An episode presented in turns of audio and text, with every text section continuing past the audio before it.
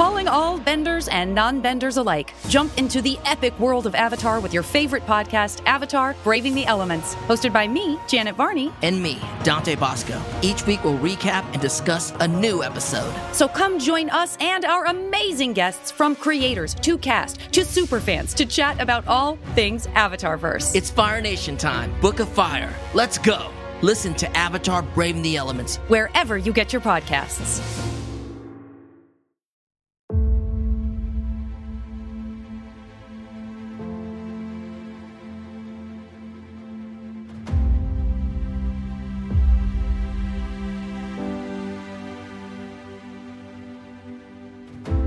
Welcome to Marvel Vision, a podcast about Marvel, the MCU, and right now, the Marvels. I'm Alex. Hey! Marvel's Vision. I'm Justin.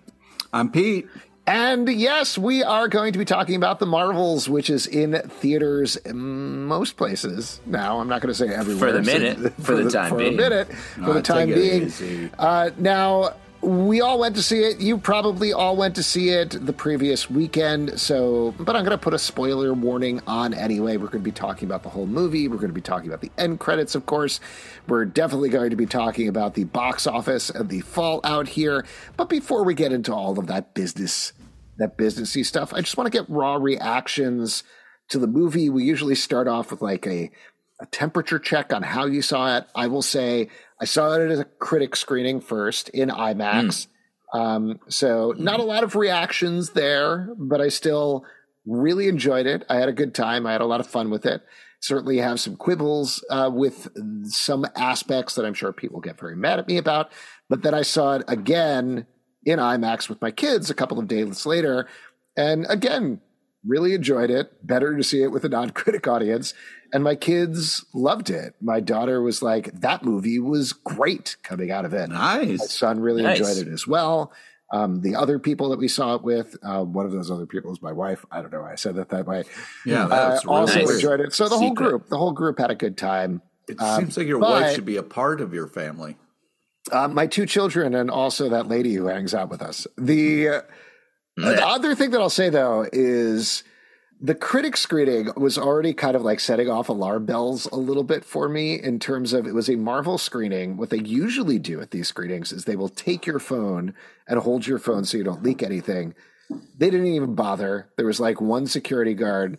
The theater wasn't full, and I was like, "Oh." They didn't oh, even pat you down or anything. No, no patting down, nothing like that. No security note beforehand or anything. So I was like, "Oh, this oh. is this is this is not a good. This does not bode well for what they how well they think this movie is going to do.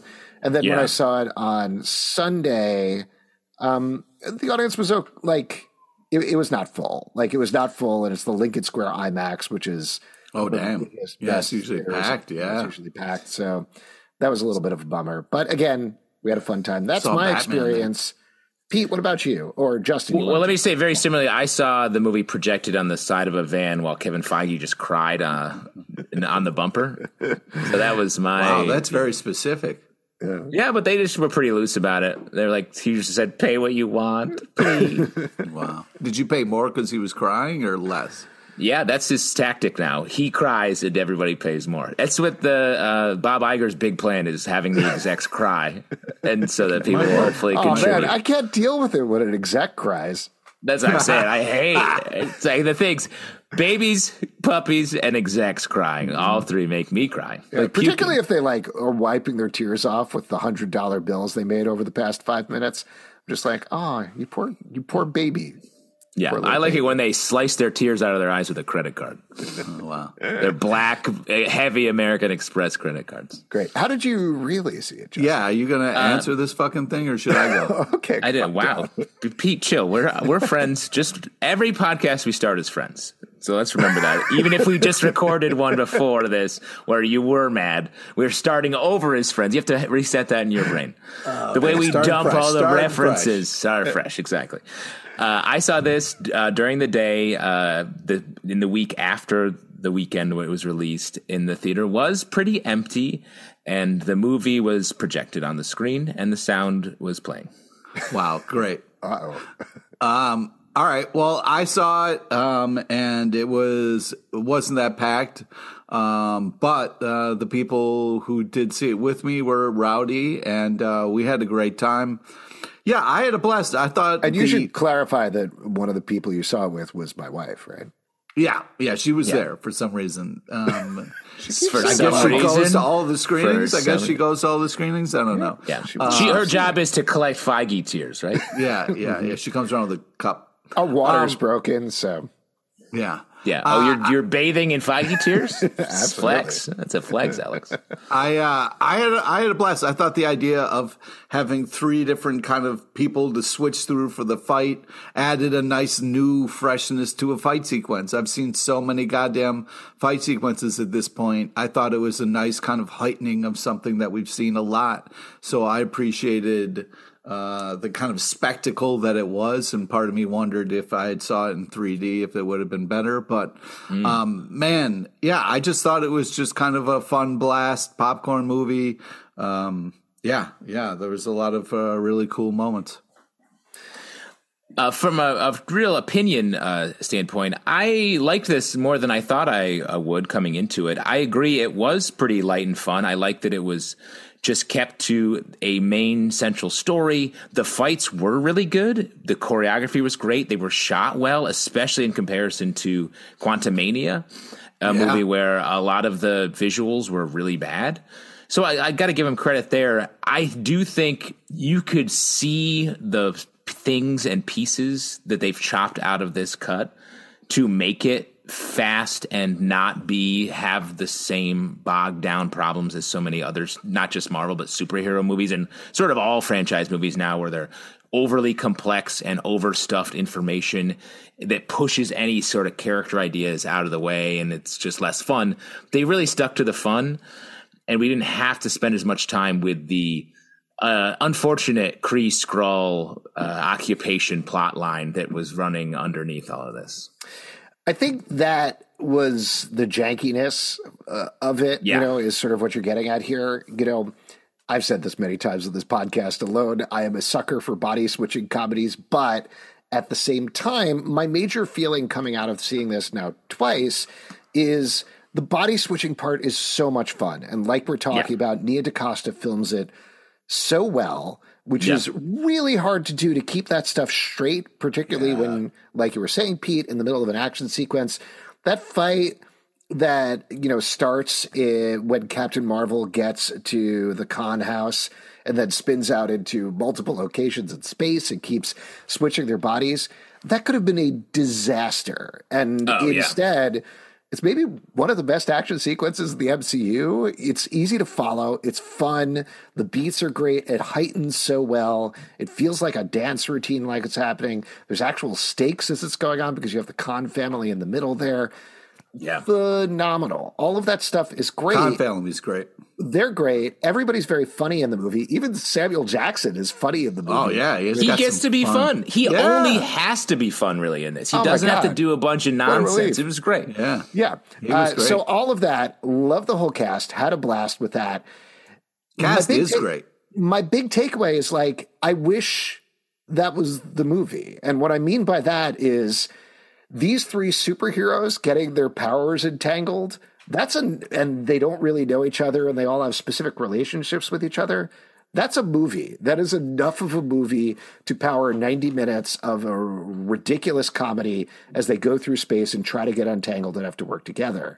The things that didn't work for me, mostly because they were like themes thrown out there and never really completed the thought was the overall action stuff. The stuff with Zawe Ashton's Dar-Benn, the stuff with the Kree and the Skrull, like you were saying. There's a lot of interesting ideas that are thrown out there, and just they're like, "Huh," and then Yeah. never followed through in any way. And it, it's frustrating because all of that stuff makes it more confusing than it needs to be when otherwise you have a pretty straightforward, fun movie right in the middle there. Yes, Pete. Uh, I was going to say that the one part that I think they did do well is with the little troublemaker. You know what I mean? That whole part of like you were gone. You know what I mean? Like you said you were going to be right back, and you never Mm-hmm. Lieutenant came. Trouble. Yeah, Oh, okay. Not Little Trouble, Mick.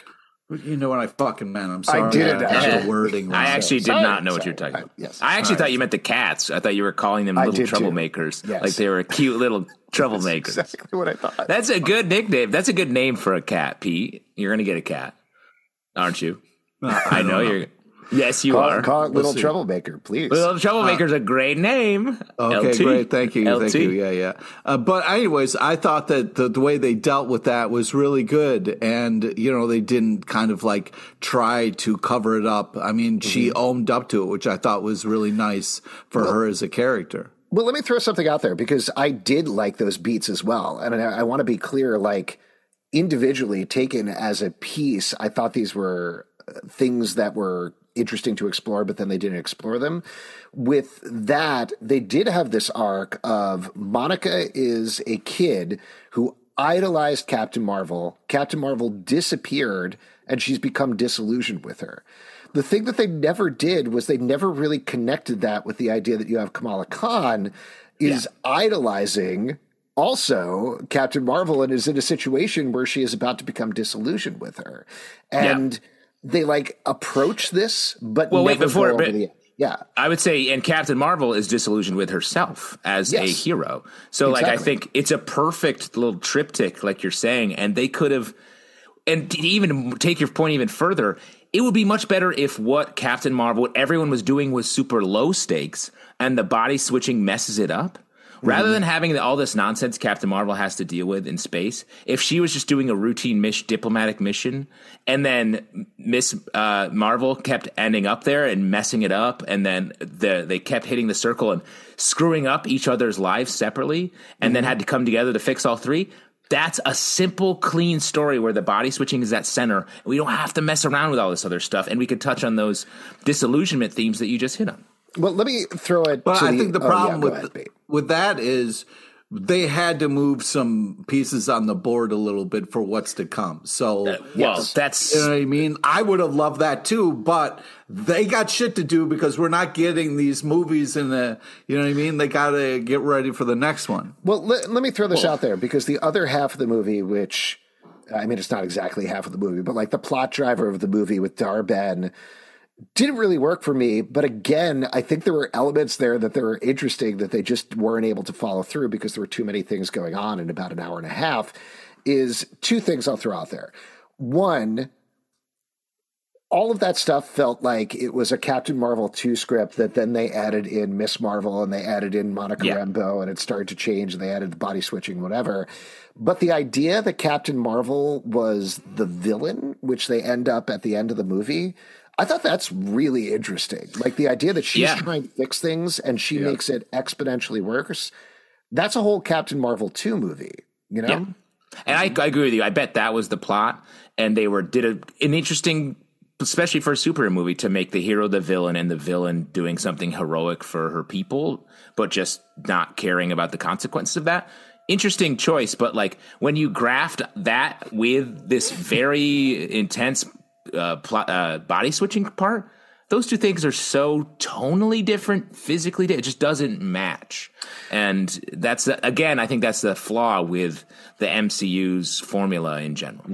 But what do you guys think about the fact that, like, you know, this really pushes a big cat agenda? You know, like, Well, the- hold on. Before we the get to pro cat agenda in this is is I huge. do want to talk about all those little troublemakers, one hundred percent.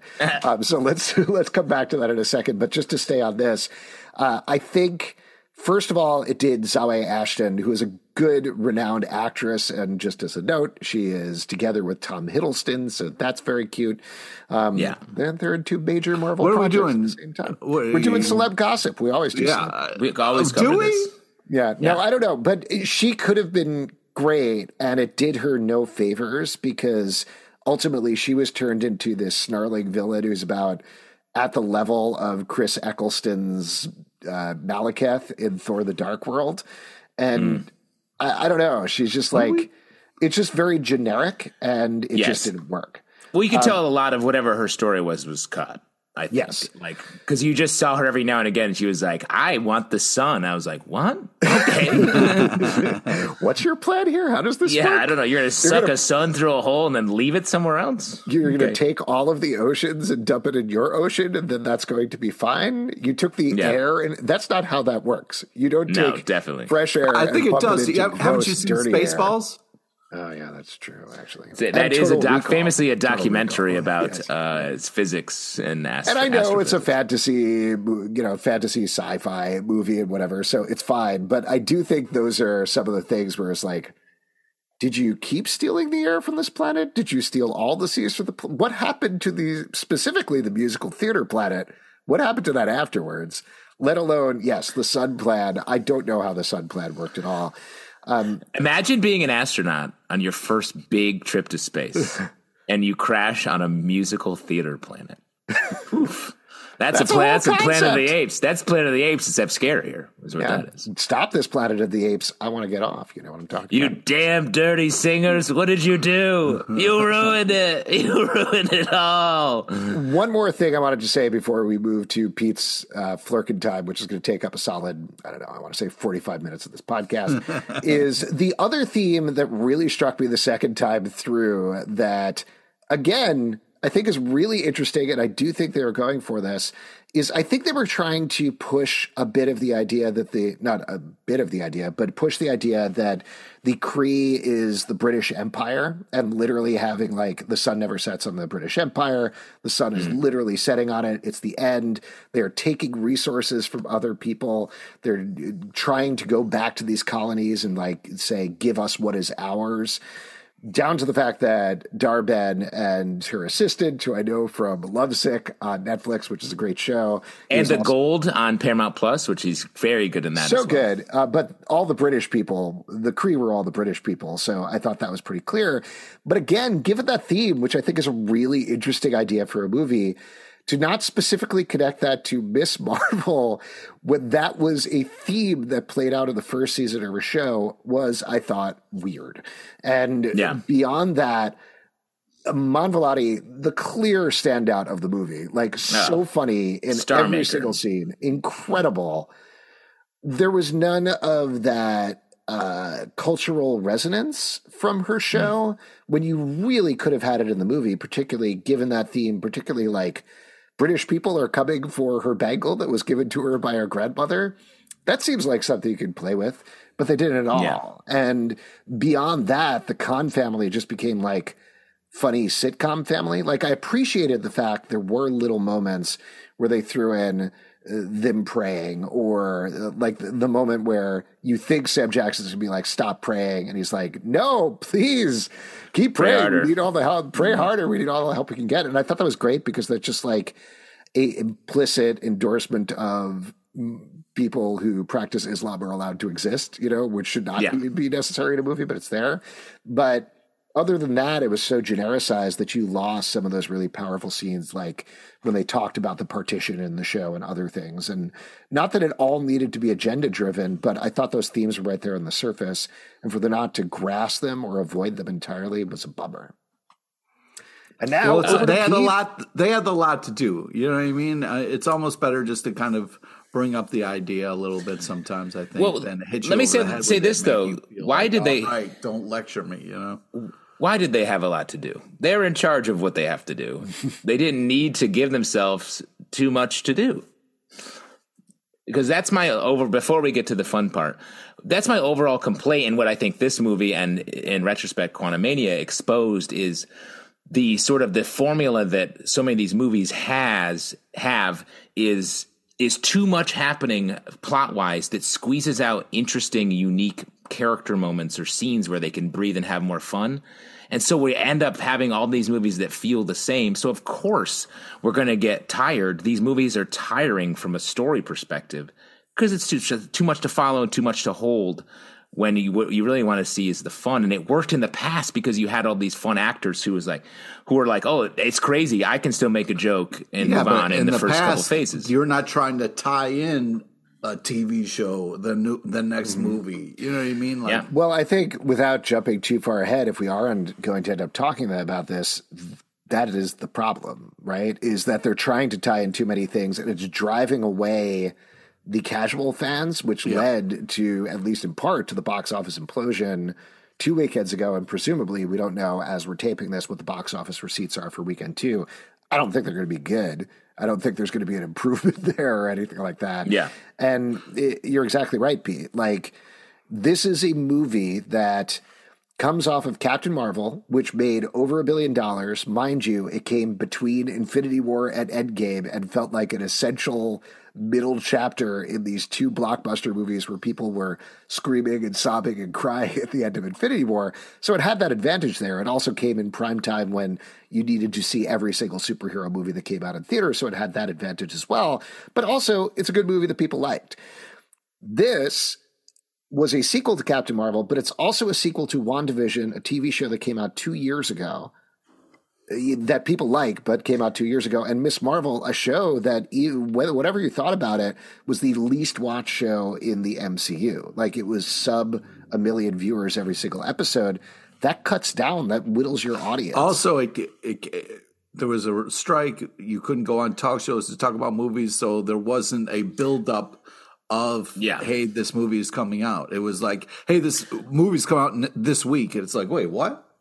Well i would also argue it's not a sequel to any of those things. Like if they wanted to make a true captain marvel sequel to follow up on the billion dollar movie they should have done that. That movie would be called captain marvel 2 like electric she's Boogaloo. she's a bad guy this time or whatever it is rather than what this was which was like a half sequel of everything so it doesn't really command the fan base and the what, drive what of any this? of those. Captain Marvel 2 Too Fast Too Furious. Mm. Mm. So, it but was, I think what you're saying, Justin, is it's less of a sequel and more of a squeakquel. Would you say? Yeah, it's definitely a, in the squeakquel family. Oh wow! Though they didn't squeak past forty-seven million dollars yeah, at the there box are office. a lot of different factors why this movie didn't work, and I will argue. But it was a fun movie. It was a fun movie. Yeah, and I think that'll point. So to saying it doesn't work doesn't make sense. Doesn't work uh, logistically. Doesn't work in terms of the box office. Is not working for the MCU. Is leading to a major reevaluation of the MCU behind the scenes, where maybe they're not going to go forward with it in the same way going forward. Yeah, like we can enjoy this movie. They're Disney and Marvel looking at this as the biggest failure of the entire project. This wow. is a disastrous movie for them uh, from a viewership moneymaker, and I, I think it'll have a, a second life on online, that, on yeah. Disney Plus, and yeah. it it actually will fit better there because then you can mm-hmm. just be like, oh, I finished Miss Marvel. I oh, here's like a movie. Kids will love this. Totally. I don't even mean that. I think it's just you will know what to go from to. You can go from Miss Marvel to the mm-hmm. WandaVision. You can actually funnel it, funnel your viewership right to it without having to have them understand this is coming out. Will be willing to pay twenty bucks to go see it. It sounds like you're working on an algorithm to get people to watch it already. That algorithm exists. It's just a little picture that says, "Want to watch this now?" you don't even need an algorithm there. It's just put it up when it's done. I think just to sort of sum up this part of the conversation, this is the end of the MCU in our last podcast episode. Pete, you want to talk about Flerkens? Yeah, this is turning into a cat up. cat One podcast. Of the things that I was surprised about with this movie was Samuel L. Jackson picked up the cat like he didn't just get his eyes scratched out. No. Like what the fuck? There was he no said, hesitation. He referred to it. Like I agree with you. He picked up the tiny little baby Flerken and yeah. he was like, "There's a line. It's right in the background. I didn't hear it the first time. I heard it the second time where he's like, "Not my good eye." And yeah, no, that's funny. I didn't funny. hear that. Yeah, it's great. Yeah, I wanted a little bit more of like, "Hey, man, like maybe don't pick up that cat because the last time you did that, you lost an eye, bruh." Yeah, but he's also hung out with Goose off and on over the intervening years. So that's true. He, has got he's got lazy bad. Uh, can we actually not to go back to like the whole MCU of it all, but while we're talking about Sam Jackson, how wild is it that Secret Invasion did not matter at all? Like to the point where it's insane that nobody mentioned what was going on in Secret Invasion. You have Skrulls up there. Bit. His wife is not there no, I- they take they take Skrulls. Valkyrie goes on the ship and is like, "Come on, I'm going to take you back to Earth." And they're like, "Sounds good," despite the fact that the president of the United States, the president of the United States, is like, "I'm going to kill every Skrull I can get my dirty hands on," and Valkyrie's like, "Come back here, sounds good." And they're like, "Great, wild, Well, It was I great think, seeing Valkyrie, though. I was like, yay. sure." I mean, that was a very strange cameo. I was like, this is the. I, I like. I think Valkyrie's a great character. That was just like a, a neighbor walking by in the background, being like, Do you know what they didn't need? They did not need the pause for applause. That bothered Yes. me because I, I also like Valkyrie. I also like Tessa Thompson, but I was like, You didn't clap when she showed up? no. You weren't like, yay, Valkyrie's here No, in my head, day. I was like, nice, Valkyrie, but I did not pause for five seconds while the film gives me a chance to cheer for her. That's well, fun. you should have been cheering. And if you weren't, that's on you. It's not in the film. You can cheer for the fact that there's a very strong implication, as far as they can take it, that Carol and Valkyrie are in some sort of relationship, right? Yeah, agree. Yes. And that's awesome. I wish that they because that I I was like give us more or le, or not because I Mm-hmm. feel like you're making it too winky in a way where I'm like just just do it or like do have You know her be there have for another. there was too much to do in the this scene movie. You couldn't then do that. You could Yeah. do, do Because that. then you would have been like, well, I want more of that this whole movie. It takes Now, a here- left here's turn. what I think they should have done. So they have that thing. She runs up. They have that lovely hug we go. together. Alex's Then she notes pulls, section. pulls back. Uh, Carol, uh, I think it's Carol or Valkyrie kisses Carol on the cheek. Which one is it?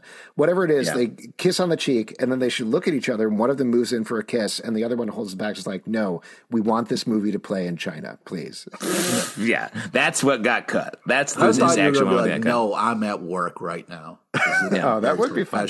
That But the actual reason is they wanted this to play internationally as much as humanly Yeah. possible, uh, so they couldn't have them kiss. Getting back to your earlier question, Alex, uh, agree with that. But uh, the I bet you there were references to Secret Invasion when this was made, and that was a going to be a hit show, and then they cut them. Do you think they cut it since Secret Invasion? Really? Yeah, I bet. Why I you don't think I so? Don't thi- no, I don't even think they saw it. I don't think they knew what was going on in Secret Invasion.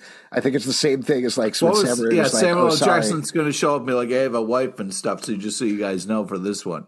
you don't think with the fact that they had Skrulls going to Earth, you don't think there was going to be a, just a that's basically a nod to it. You don't think they're going to do a little bit more?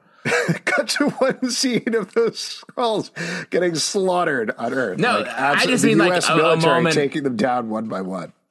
I don't know. If the whole point is to tie shit together, I would be having a reference to what they thought was going to be a big show. Absolutely, that would have been in a movie that we've already, as we've already talked about, is already overcomplicated with a lot of elements. To then throw that in there and be like, by the way, we're going to take you to Earth where it's safe, but it's not safe at all because they hate Skrulls.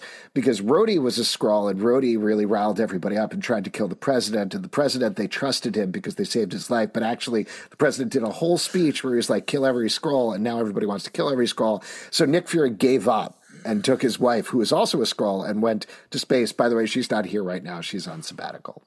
Wow, even hearing that recap of Secret Invasion made me upset. I did like. to- I preferred it. Don't mention it in any way. Have a fun Samuel Jackson. He was Oh, laugh out loud definitely, funny yes. the entire He movie. It was. good. It's great. Uh, what else should we talk about in this movie? We talked about Well, the I just- we talked about Samuel Jackson. I think we're good. Yeah, and like when the a- movie after- ended, I walked out of the theater and didn't watch anything else. Anybody? Yes. Anybody well, else? wait. Uh, let's talk about the individual actresses for a second. I mean, we touched on some of the Yeah. plot lines, but uh, again, I'll go to bat for like. I enjoyed the movie. If it wasn't for Iman Vellani, I think this I would not have enjoyed it as much because she was a highlight in absolutely every scene, absolutely phenomenal. The weird thing that I keep thinking about, the thing that made me laugh the hardest that she did, is when she finally shows up at the same place as Carol and looks over and sees her and does the gasp and goes, and then they just cut away from her. I, so funny to me. Yeah. It's funny. I, I agree with you. She's amazing. And I think if we want to pivot to the first of the credit sequences. Well, hold on, hold on. I want to mention the other. Hold on. Well, but I'm just saying, like, she's being positioned as a breakout star of this movie and uh, one of the guiding forces for the future. As she should be. MCU. She's even writing Yeah. her own comic books. Mm-hmm. Uh, I wanted to give a shout out to Teyonah Parris as well, who I Yeah, thought also great. this is a character. It felt I haven't gone back and watched WandaVision. This to me feels like a different character, if I remember correctly, a different Yeah. version of Monica. Like she's kind of the stumbling nerd. There's a lot of like uh, English please type scenes, but they do a good job of at least cutting that line out there and instead just having her re-explain stuff. But I thought she was great. I thought she was so funny and the way her character, who is this stammering nerd, loosens up over the course of the movie and bonds with Miss Marvel, I thought was very fun. When they go to the musical theater planner, that quick shot of them dancing to the music, very hilarious. Yeah, I agree. The only thing that I thought was strange is she felt like for a lot of it she was in a Star Trek movie that was also this movie, and I I was like, oh, I that's a, just a weird tonal place for her, and that wasn't her, the, her fault as an actor. It was just the movie had her in a different genre, sort of, Mm-hmm. for a lot of the movie. But I also really like her. It's great, and again, I think she's positioned to at least pop up again in the future. I hope so.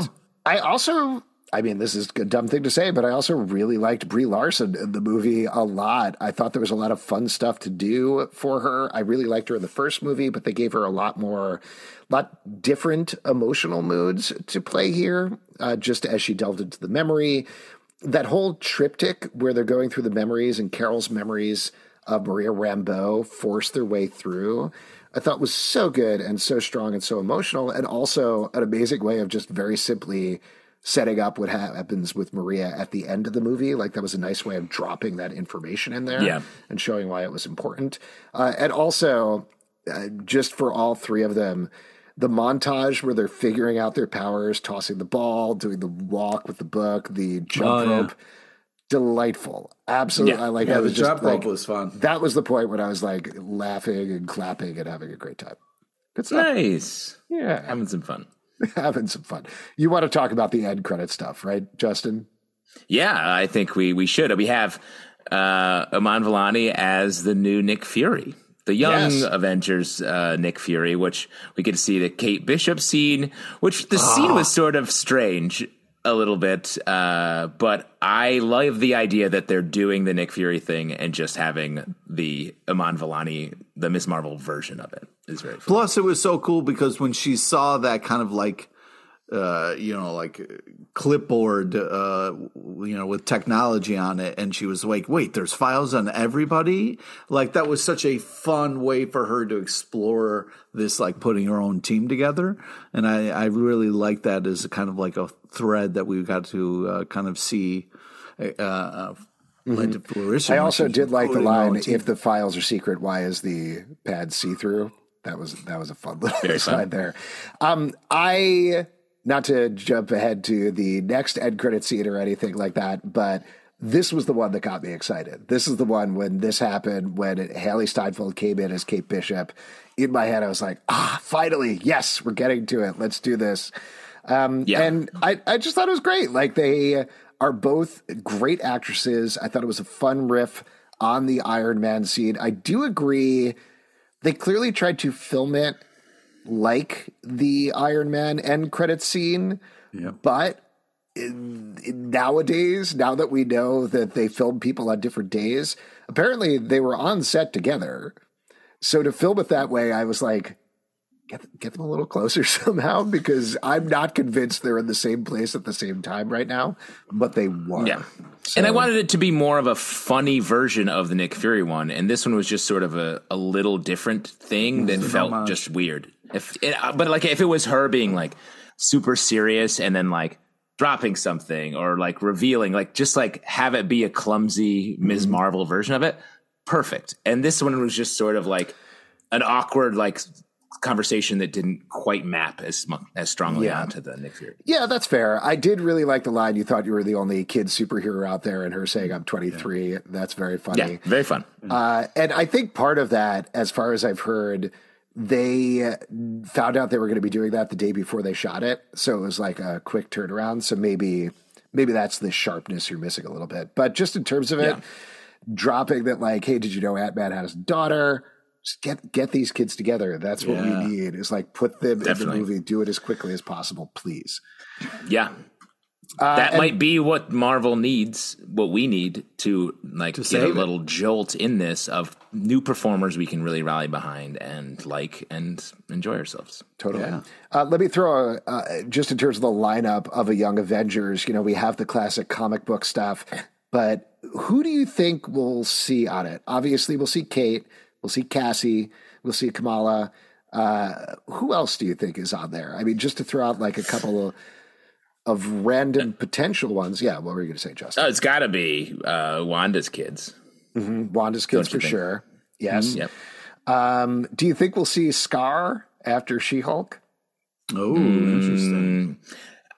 I, it feels like a stretch. I want Like I- Ray as as a Ghost Rider. Jaime Reyes. Yeah. Uh, maybe we also met Patriot briefly on Falcon and Yep. Winter Soldier, so it could be him. I'll throw out one that I'd like to see. I'd like them to throw Kid Loki in there from Loki. I think that would be. He was super fun on What that about- show Instead of instead of almost anybody else. What were you well, gonna say? instead of I was going to say instead of Wanda's kid who does magic, whose name is Magic, isn't it? uh, Wiccan? Wiccan, yeah. Yeah, they could both be on it. It's fine. Wiccan and Loki? Yeah, That's sort of they're eating the same lunch. They literally look alike. They literally look alike. They look the same. One question people have had: Do you think Spider Man is on it? Because Spider Man is younger in the MCU. I'm sure Marvel wants Spider-Man to be in it. Sure. Um, I don't know if if that. I, I yes. Let's just say yes. That's He's cool. busy right now. He's still going to the uh, same yeah. diner and not Yeah. saying anything to the woman he loves. Uh, America Chavez. Oh yeah, one hundred percent, absolutely. Yeah. I don't know why I forgot about her. Totally. Yeah. There's a lot of choices there. Just get them all in a movie together. Get them to mix around. It'll be great. Now, in the comics, of course, we know that the I- young Iron Man is mm-hmm. revealed. This is a spoiler for the comic. Um, is revealed over the course of the run to be a young Kang. Kang, very much in the MCU right now. Do we get a young Kang in an Iron Lad costume? I mean, this gets into a little bit of news that came out that we don't know exactly how true it is, but it sounds like Marvel is moving away from Kang, which seems like the right decision here. Recently, and this was confirmed, uh, Daniel Cretton, who directed, I'm probably getting his name wrong, but uh, who directed Shang-Chi, who was supposed to direct Kang Dynasty, Yes. He's dropped out of the movie. The writer apparently is no longer writing the movie. I think there's every chance they're not doing Kang Dynasty at this point and probably getting away from Kang entirely. So I like where your head's at with young Kang, but I think they want to like Yeah, distance no, I agree. from that as much as possible. I just thought it's funny that that's a part of Young Avengers, mm-hmm. and that's where the MCU is, and they're definitely not going to do that because I agree with you. I think we're just going to find a way to Secret Wars and not have it be Kang, like the rumors of Doctor Doom being behind it, perhaps. Yeah, I'm gonna push Loki. I'm gonna push Loki until the cows come home. I know I said Did that you on see- the Loki finale. What? Tom Hiddleston saying like, "Well, I'm yeah, done he with said Loki." on Fallon, he was like, "That was the last I played." No, last- he I mean, I know that's a lie. Yeah. I know that's a lie. No, he said But- okay. He said two things on Fallon. By the way, Jimmy Fallon, incredible interviewer. Like he really, Really cracked it. out Really cracked it open. Really cracked him open. Uh, but no, what Tom Hiddleston actually said it is like this is the end of a 14 year journey, which does not mean I am done with Loki. And of course, Jimmy Fallon didn't follow that up with like, "Hey, are you're done with Loki." Later on, I think it was comicbook.com explicitly asked him, "Are you done with Loki?" And the phrase he used was, "It would be unwise to think that I am done with that." So he didn't confirm it or otherwise, but. Whatever, if he is the quote unquote, He's done for now. Yeah, he's done for now until Secret Wars comes around, and then it'll be in Secret Wars yes. if they do that. Uh, but as we established, Marvel is done and they're uh, pivoting to cat content. So, uh, speaking of which, uh, let's move to the cat content of the movie. The big cat content in the end credits scene. We cut back in on Monica after we skipped over a lot of plot when we were talking about this movie. Monica, when she ends That's up, right. it's okay. It doesn't matter. Uh, she closes the jump point and ends up in another universe. The universe she ends Yeah, just up. real quick, I want to hear you describe this plot and tell me if it's important after the words come out of your mouth. you want me to describe the plot of the movie? What's going on? The plot, the very final end of what gets us to this post, second post credit, and then immediately after you finish saying it, tell me if it was worth saying. Sure. So the rough plot is that Dar-Benn is getting one of the bangles, which is an ancient piece of Kree technology. The other one is held by Kamala Khan, Miss Marvel in Jersey City, but she is using that bangle to power up her universal weapon, which is her big hammer, hit it with to create jump points so that she can suck different resources back into Hala, the Kree Skrull homeworld, uh, the Kree homeworld, uh, which has been decimated since Captain Marvel destroyed the Supreme Intelligence the AI that was keeping them steady. During the course of the Civil War, they somehow not only sucked all the sea out and ruined their air, but somehow blew up their sun, ruined their sun. I don't even understand. We don't explain that at all. Uh, but they did all those things. So she's creating these jump points to get these resources, but also at the same time, even though it doesn't explicitly seem to be happening this way until Captain Marvel encroaches on them, Dar-Benn is ta- targeting homeworlds of Captain Marvel, places she calls home, and getting these resources. She managed to get the water there, so the water musical theater planet is All wrecked right. at this All point. right, we got it. So That's- I think she that's manages enough. to, oh, I'm almost done. I'm almost done. She gets the air planet, uh, so the air is there. The sun, which is Earth's sun, is saved. Uh, in the process, she manages to get the bangle of her, her Kamala Khan, uh, clashes them together, and uh, turns into dust in the middle of space. But before she has done that, she has wrecked not just a hole in a jump point, but actually torn a hole in space time, the way that Monica describes it. Monica can only close it by having her powers amped up by Kamala Khan and also Carol Danvers. They do that, all of them working together in this beautiful way. Monica goes to the other side of the jump point and uses little threads that come out of her hands that are made out of light to close the jump point. Carol isn't able to stop her before she's able to close it completely. She is trapped on the other side. And there you go. It makes perfect sense. I remember when I used to do that real fast, and wow, it sounds Yeah. crazy hearing hearing it. so, what do uh, you yeah, think? that- Was that was that worth saying to set up this last I don't scene? think so. Anyway, she's in the X Men universe now. So we get she, everyone's favorite X Men revealed. Kelsey Grammer. Mm-hmm. Taking off his time from down Periscope 2 to do this movie. Except not really, he wasn't even there because it's a CGI beast. So she wakes up in a hospital room. Her mom is next to her. She thinks it's her mom at least. Turns out it's not her mom. It's an alternate Maria Rambeau who is in the binary costume, which is a alternate identity that Carol Danvers had in the comic books. Beast is there, explains she's in another universe. Just in case you didn't get it, from Beast being there and the X on the monitor, Binary stands next to a gigantic X Men door from the X Men movies and says, Who are you? And they they literally say Charles has the deeds to talk to you or something, Yeah. which is like we get Yeah. it all. yes, we get it all. Uh, and then, uh, and then a very funny line from Teyonah Parris where she's like, ah, shit, which is funny, like a little, little underplayed joke at the end. Uh, what do you think about all this, though? We brought in the X Men to the MCU. Like we had Professor Xavier in Multiverse of Madness, but this clearly seems like a different universe and probably even a different universe than the Fox X Men universe. Um, what is your guys' takeaway? Well, I was hoping it would be the animated universe, where, uh, which I think is the be. best for.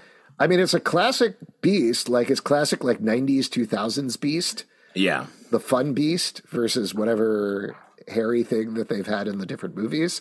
Uh, it's also a CGI monstrosity that they threw in there at the end. Yeah.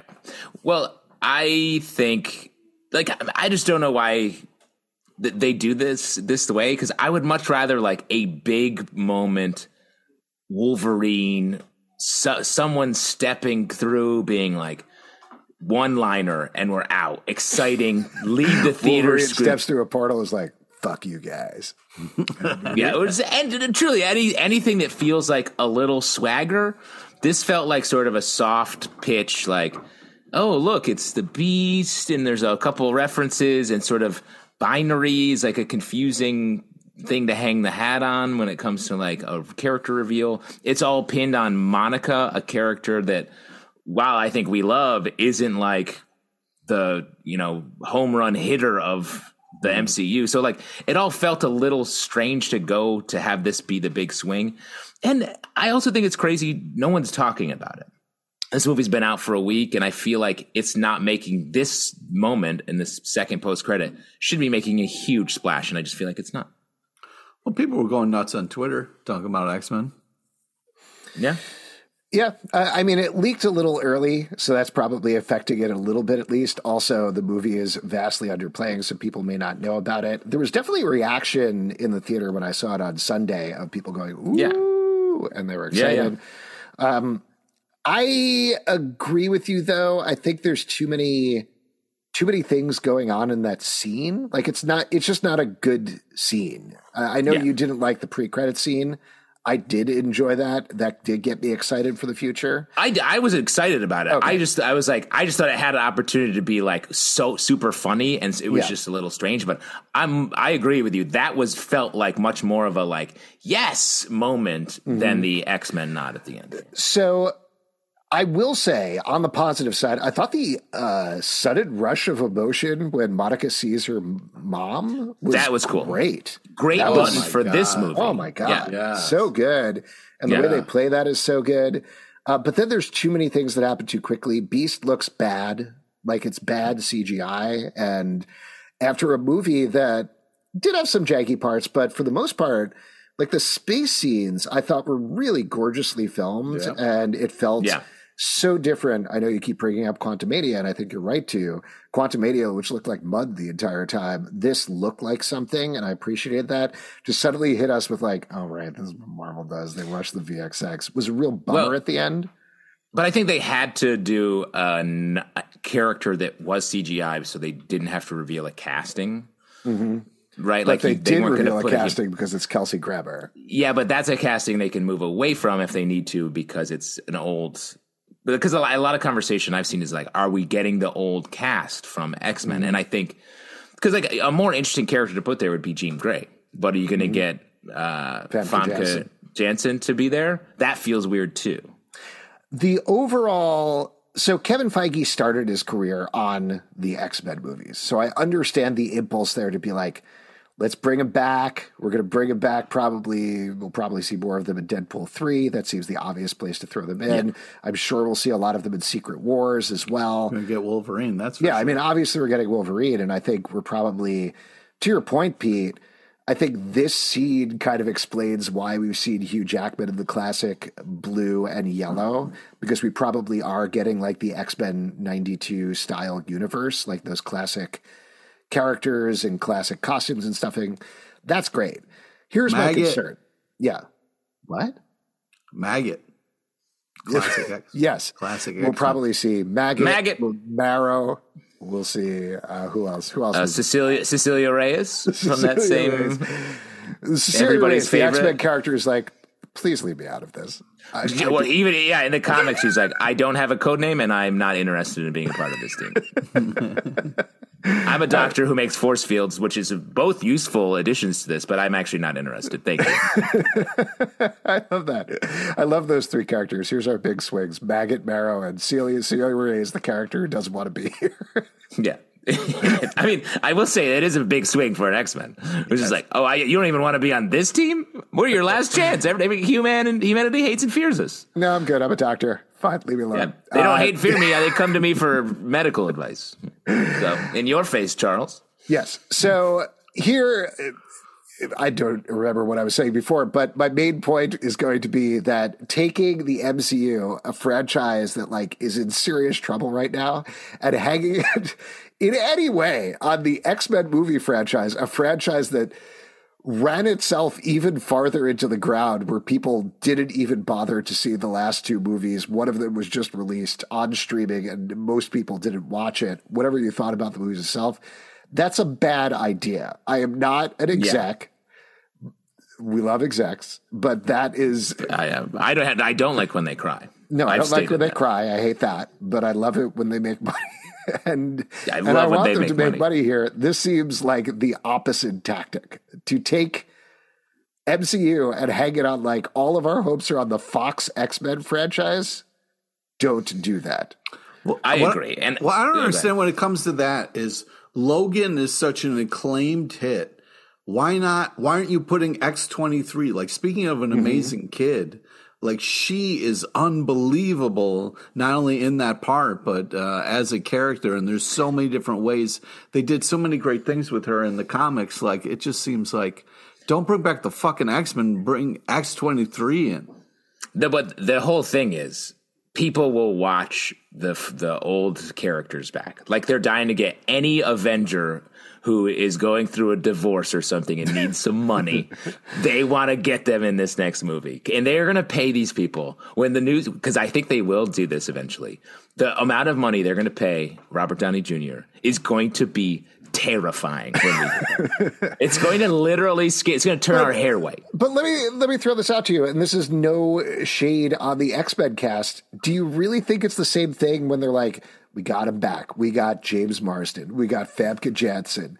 Halle Berry no. is in here. No, no. In fact, I, I think they need to move away for those for the exact reasons you were but saying. That's not what they're doing. That's not what they're going to be doing. Like everybody wants to see them be like, Great. Give us, please, give us the MCU style X Men in costumes. What is the classic take? What if we never really see it on film? And instead, it seems like they're very clearly heading in the direction of like, well, no way we could possibly cast the X Men better than this movie franchise that eventually everybody hated.